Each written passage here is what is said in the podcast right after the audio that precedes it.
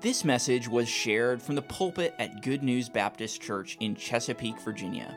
For more information, visit us online at goodnewsbaptist.org. Ephesians chapter 1. Tonight we're going to continue our series talking about Reformed theology, some of the doctrines that have, I think, been abused uh, with Reformed uh, covenant theology. We want to look at one of those doctrines tonight. My purpose with this series is not to uh, be controversial. I don't like controversy.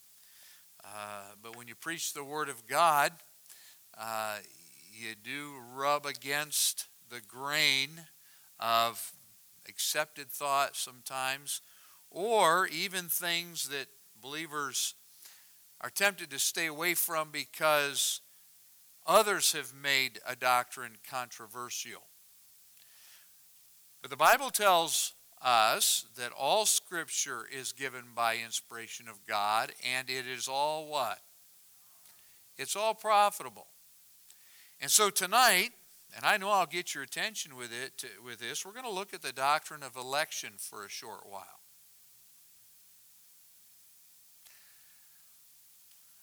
I, I see. I've got your attention. I, I knew it. The danger anytime a preacher preaches about election is not the danger is, is not always what he's going to say it's what everybody's hoping he won't say Uh, I have preached on this before and had people come talk to me. And I've had to say, Are you concerned about what I said or what you thought uh, you heard me say? What did I say? I want to be very careful tonight to only say what the Scripture says. All right, and so you're in Ephesians chapter 1. I want to begin in verse 3. And you're going to be able to keep up with this with the PowerPoint. Uh, but verses 3 to 14 make up the longest sentence in the Bible. In the Greek language, it is literally one sentence. All right? And so look at verse 3.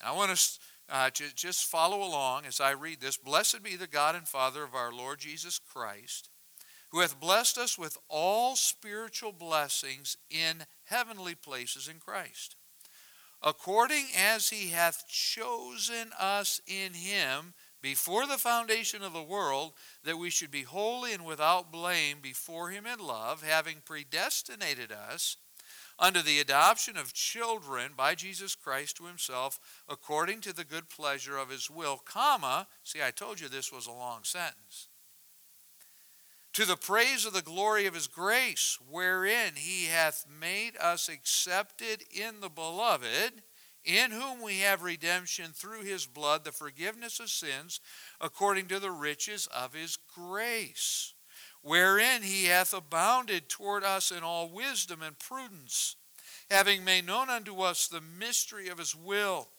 according to his good pleasure, which he hath purposed in himself. Now just stop for a moment you don't want to just pass over that. Understand that everything that is happening in the church, in your life, God is working out according to the purpose of His will. And by the way, He didn't say that He was going to explain to me all the purpose of His will. But I can be settled in the fact that's exactly what He's doing verse 10 that in the dispensation of the fullness of times he might gather together in one all things in Christ, both which are in heaven and which are on earth, even in him, in whom also we have obtained an inheritance, being predestinated according to the purpose of him who worketh all things after the counsel of his own will. That we should be to the praise of his glory who first trusted in Christ in whom also ye, in whom ye also trusted, after that ye heard the word of truth, the gospel of your salvation, in whom also after that ye believed, ye were sealed with that Holy Spirit of promise, which is the earnest of our inheritance until the redemption of the purchased possession unto the praise of his glory. Period. Wow. Now, the Apostle Paul was speaking this under inspiration. So, while he was sharing, really just letting his heart pour out as he meditated on what God is doing through the church for his glory, of course, the Holy Spirit was enabling him to say exactly what the Lord wants us to see here. But there were some themes grace, God's determined will. All that happens in these verses. And so it declares the mystery of what God is doing in the church through his Son for his own glory. And that's Mark Minnick's summation uh, in a message that he preached a number of years ago. Glory to God through the church. Uh, in the future, Lord willing, we'll be able to just do a study right through this wonderful letter.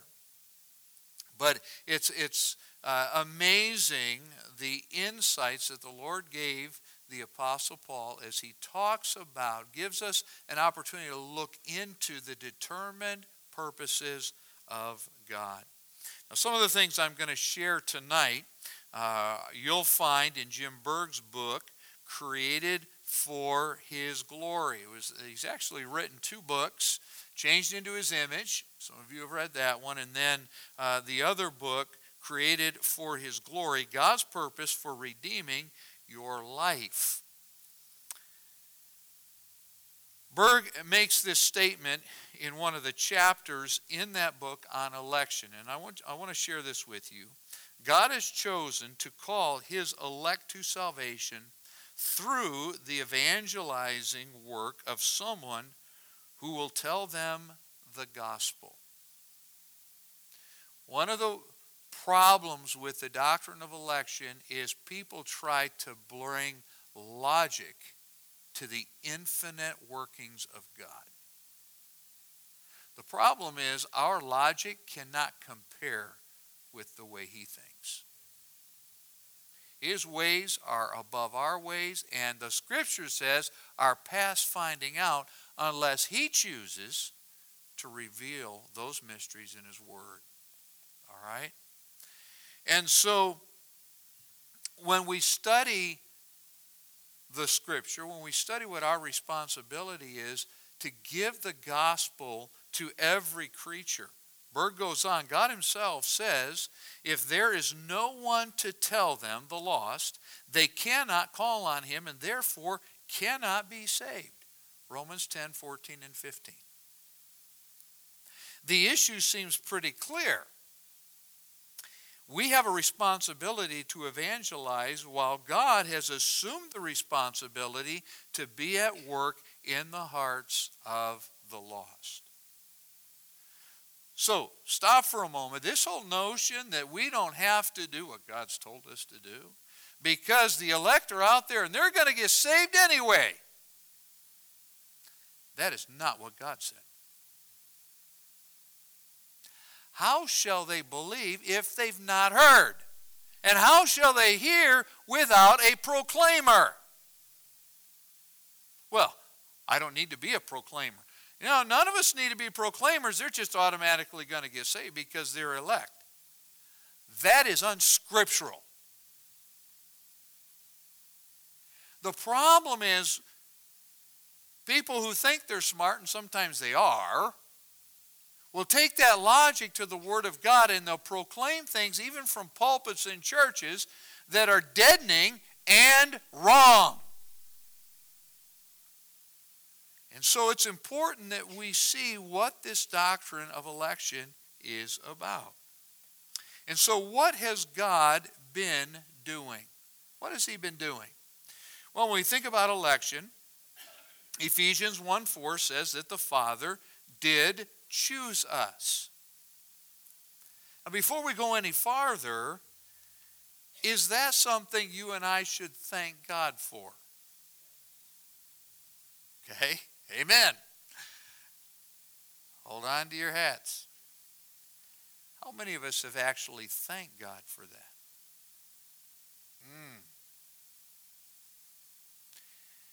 Mike Ascher is elect.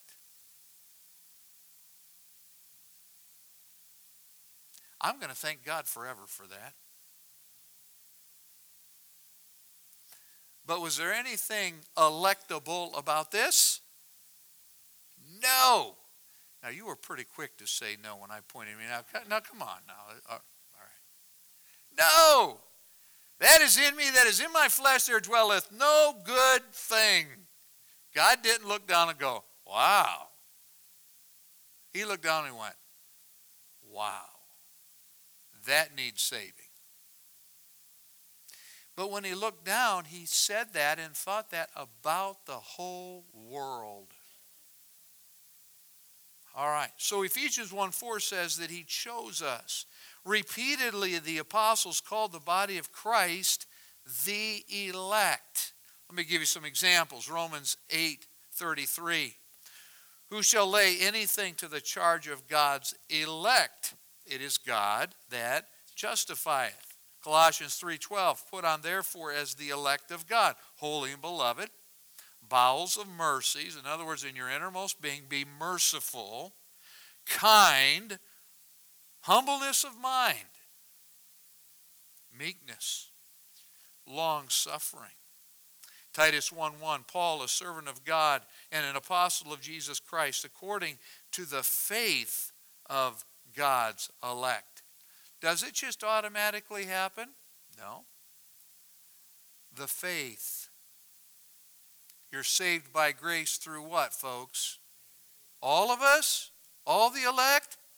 Through faith. The faith of God's elect and the acknowledging of the truth which is after godliness. 1 Peter 1 2 elect according to the foreknowledge of God the Father through sanctification of the Spirit unto obedience and sprinkling of the blood of Jesus Christ, grace be unto you and peace be multiplied. So when we think about election, over 51 times in the New Testament, the word elect is used in one form or another to show that God chooses men and women both for salvation and for service. Now let's just set the salvation side apart for a moment. Do you believe that when God saved you, He elected you to have certain spiritual gifts so that you could carry out a specific function in the body of Christ? Yes or no? Do we have a problem with that? No. No. But it's the same God doing that work in us.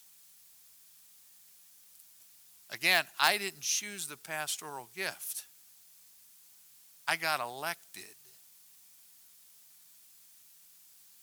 Whatever it is that you do, you were chosen. And I marvel as a pastor, and I'm now privileged to pastor in a third church at what God brings into a local assembly, those that He has chosen to carry out the work in that assembly so that as the body of Christ they can get His work done. It's amazing. But it's His doing. We should never separate when the Lord said, I will build my church. Don't ever separate that from the doctrine of election. He is building, as we've seen in these texts, calling out from the world those who would be his body, his bride. Therefore, the doctrine should not be ignored, but it should be embraced. So, is every question about election answered in the Bible? What do you think?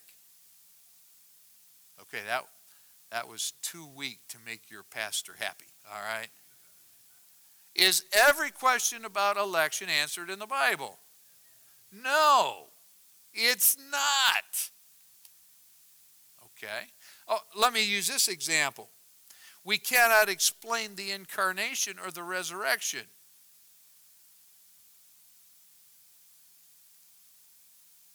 How does God become flesh? Somebody help me. Okay, please, don't. Don't try. How can this flesh be resurrected? I mean, these are, we're talking about miracle stuff that only the God of heaven can do. He doesn't break a sweat. He, he, doesn't, he doesn't have to ponder this. He speaks the word. He decides it's done. All right, so when it comes to incarnation, resurrection, we don't have explanations yet. Do we debate these? Not really. So, also, election was given to teach us, not trouble us. Here's where the trouble comes in people try to figure out God. I'm going to explain God. No, you're not. And so uh, the kids tonight, the children helped us, were reminding us about the doctrine of the Trinity. What a wonderful doctrine. But they didn't try to offer an explanation, they gave an explanation from what the Scripture says. That's all we've got, and it's all we need. Okay? And, and so, whether it's incarnation, Trinity, these other truths, we accept them by faith, we rejoice in them, and, and God shows us, He reveals these mysteries to us to a point. But beyond that point, if I start saying things that God hasn't said, I'm in real trouble. And that's where we find ourselves with this doctrine of election. All right, but doesn't this doctrine make God unfair? See, that's really the question that it boils down to if you let your mind run. God answers that question. Would you go with me to Romans? Go back to Romans chapter 9.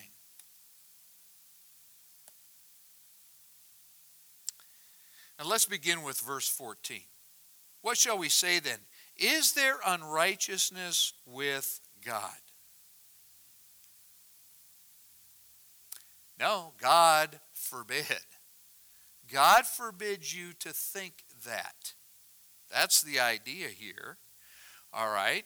Now, our sense of justice, and all of us have it, our sense of justice is based on what God has made us because He's made us in His image and what He has taught us from the Scripture. All of us have a sense of justice. Where do we get that? We get that from God. All right. So, God is righteous. Can He be unjust? Yes or no? No. Can God be unloving? God is love. He cannot be unloving.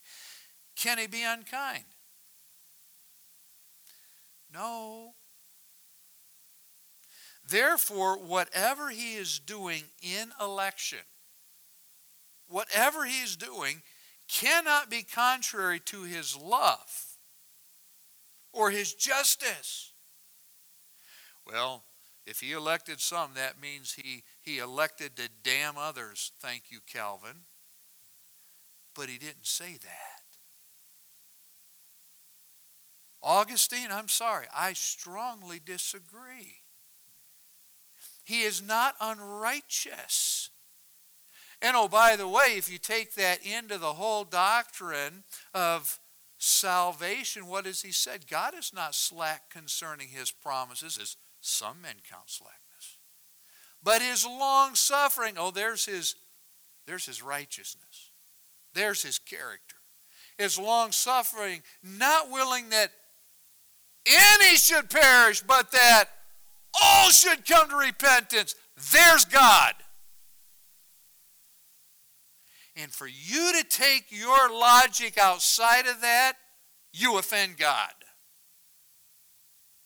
He may be your God, but he's not this God. Why? Is there unrighteousness with God? God forbid. So, whatever he is doing in election is not contrary to his love for the world. He cannot deny himself, he will not deny who he is. So, what does this doctrine teach us? What does it teach us? Who are those who are members of God's family were elected to be so? All right? Means to, to choose. So Acts 18:10, Romans 10:14, these texts that are at the bottom, I hope you'll write them somewhere in your Bible. This represents a progression that I think will help you to understand election. Paul begins his ministry in Corinth, and I, re- I referenced this in, a, in another message earlier. But he goes to Corinth, he sees the wickedness. At night, he goes to sleep, and the Lord meets him in a dream. And here's what the Lord says to him, Acts 18.10. Paul, don't be afraid, for I am with thee, and no man shall set on thee to hurt thee. Now, why would Paul be concerned about that? well, he's been up on the other end of the Aegean Sea, and up there, uh, they're beating him and throwing him in prison and, and running him out of town, Thessalonica, Berea, excuse me, all those places. But the Lord assures him, in this town, this wicked place, no man shall set on thee to hurt thee, for I have much people in this city. Remember what we, we learned. There had not been any other missionary there. Paul's the first one. So, who are in the city? God has his own people there. Who are they? They're the elect. So the next morning, Paul gets up, packs his suitcase, heads out of town because they don't need me here. The elect are here. Oh, no, no. It energized his witness. God is going to save people in the city. I just need to I just need to be faithful. I need to declare his truth and I get to see people come to Christ.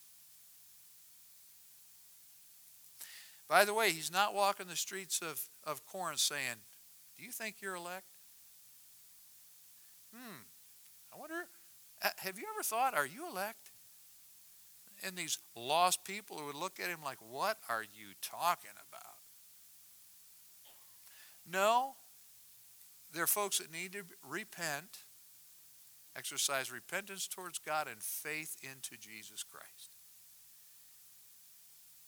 Sovereign God allowed one of Paul's opponents, uh, again, if you remember what happened in Corinth, instead of Paul getting beaten, the people that were stirring up trouble against Paul, the, the ringleader, he gets beaten in front of the judgment seat.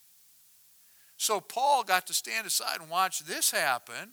God kept his word, but God also began to save people in that city. Paul was not hurt, many believed. Now, would the Corinthians have been saved without a witness? Yes or no? No. I have much people in this city. What was Paul's job? That's what God knew. What was Paul's job? Go tell. And so, Romans 10 14 again. How then shall they call on him in whom they have not believed? How shall they believe in him of whom they have not heard? And how shall they hear without a preacher? You and I are going to get to mix and mingle in heaven with Corinthian Christians. That's going to be so exciting. You're going to get to hear their testimonies. They're going to get to hear your testimony. But we all have the same testimony. Somebody gave us the gospel. Are we all elect up there? Oh, yeah. How do we get there? God so loved the world, and God graciously gave the gospel to me through someone's witness. All right. And then 2 Timothy 2 then, therefore, Paul said, I endure all things for the elect's sake, that they may also obtain salvation which is in Christ Jesus with eternal glory. So I'm going to endure whatever I need to endure so that I can share the gospel with others so that when they believe on Christ, they can obtain the salvation that is in Christ alone. Now, if you connect those passages, you have the picture that I believe God would have us see when it comes to election. He knows His elect. But we endure all things to share the gospel that all who will come to Christ may obtain salvation through Christ for His eternal glory. So, what does this doctrine teach us? It ultimately comes down to this. Primarily, what God is doing, He is doing for His own glory. When it comes to election, that's God's business. And He is working to bring everything under His dominion so that in the ages to come, we will together give him the glory due his name. That involves his determinate will that we know as election.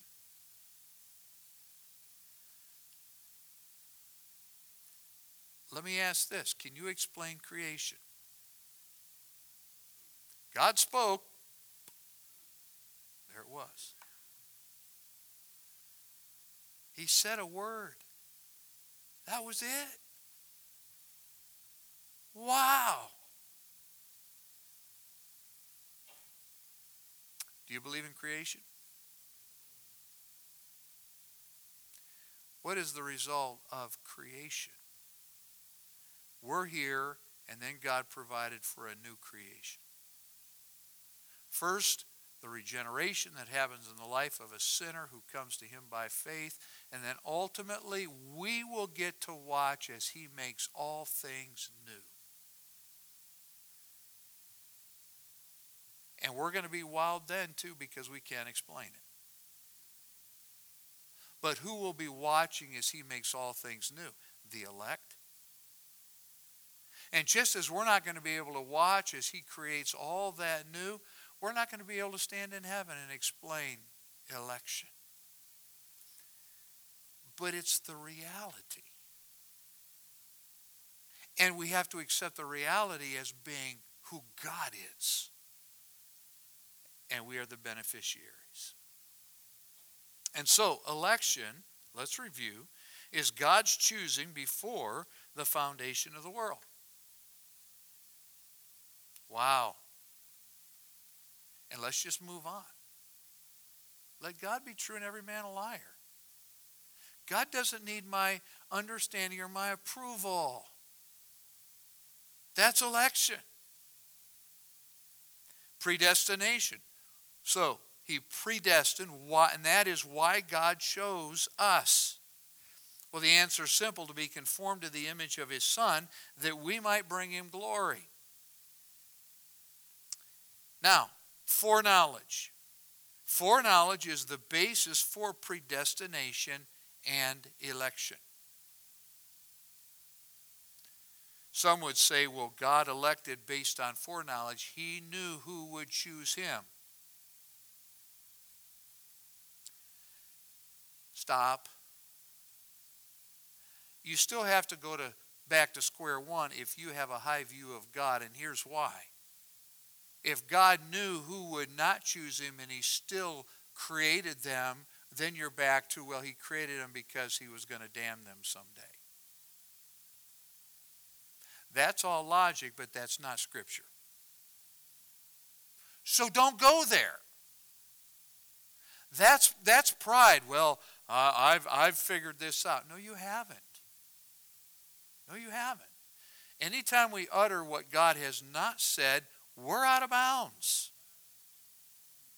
All right, so foreknowledge. Let's go back to it. The basis for predestination and election. Guess what? God has not told us why. God has mysteries, and uh, I like what Layton Talbert said in his book, Not by Chance. You need to read that book. But he takes the scripture and he helps us understand God has mysteries and he will forever have mysteries. And he shares some of those mysteries because he wants you and I to understand here's where he is and here's where we are. Now, parents, we get this, and I know my time is up. We get this. I remember when my kids, first grade, second grade. Why, Dad? Well, I know you're my child and I know you're brilliant, but let me explain it to you. No. My dad would look at me and say, Because I said so. He could have written it out, he could have explained the whole thing, and I still wouldn't. God does not have to explain himself. In fact, he's got mysteries, and the mysteries just remind us how great he is and how puny we are. And it's okay. Unless we've got a pride problem. God has secrets.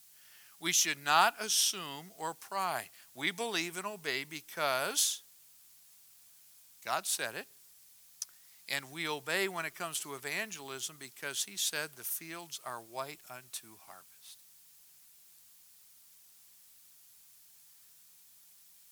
Let's close. So these secret things belong to God. No man can pry the information out of God until God is ready to, to let us know it. Do I think there are some things in heaven where He's going to pull back the curtain and we're going to get to see more and have a greater understanding? Yes. Does He have to do that? Nope. If if he doesn't answer all of our questions, is he still worthy on, on the fact that you and I will be on our faces for much of eternity giving him worship? Is he still worthy of that? Absolutely. So God is a great enemy, Satan, who rejected his own election. Have you ever thought about the fact that all the angels, there was a time where they got to choose too? They got to express, God, we love you and we trust you. And a third of them rejected him. And they got to see heaven in person. And so, they've had their election time. And God has fought to, or Satan has fought to discredit God's sovereignty ever since. God will be glorified in his ark, uh, in this uh, arch rebel, rival, Satan, and he'll be glorified over all mankind too. So, that's the doctrine of election. And I knew tonight, as we looked at this, I wasn't going to answer all your questions. That's not the point. The point is, we need to look at who our God is, know that He is sovereign, and that the judge of all the earth will do right because of his holy character. And in his holy character, he can only be loving. He does love the world. He loves those who will reject him. But my Bible tells me in the opening chapters of Romans that God gives everybody a chance to turn their hearts to him so that they are without excuse. He's just. And so let's praise him. Lord, thank you. I, I'm part of the elect. But Lord, I believe you said you want to save everybody. The fields are white, so help me to be faithful to you and trust you to do your part as God. Let's stand together. Father, thank you for truths that we confess are way beyond our comprehension but they do exalt the greatness of our sovereign. And Lord, they humble us that the sovereign of the universe would reach down and save a poor lost sinner like. So, Lord, use this truth to motivate us to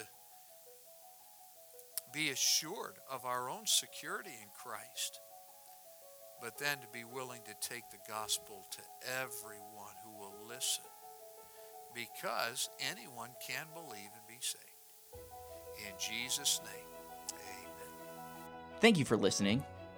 If you have questions about your relationship with God, or you would like to know more about the ministry of Good News Baptist Church, you can visit us online at goodnewsbaptist.org or call us at 757 488 3241. We trust your heart was challenged as you listened, and we want to encourage you to share this message with others. May the truth of God's Word be your guide as you strive to follow Christ and make Him known to others.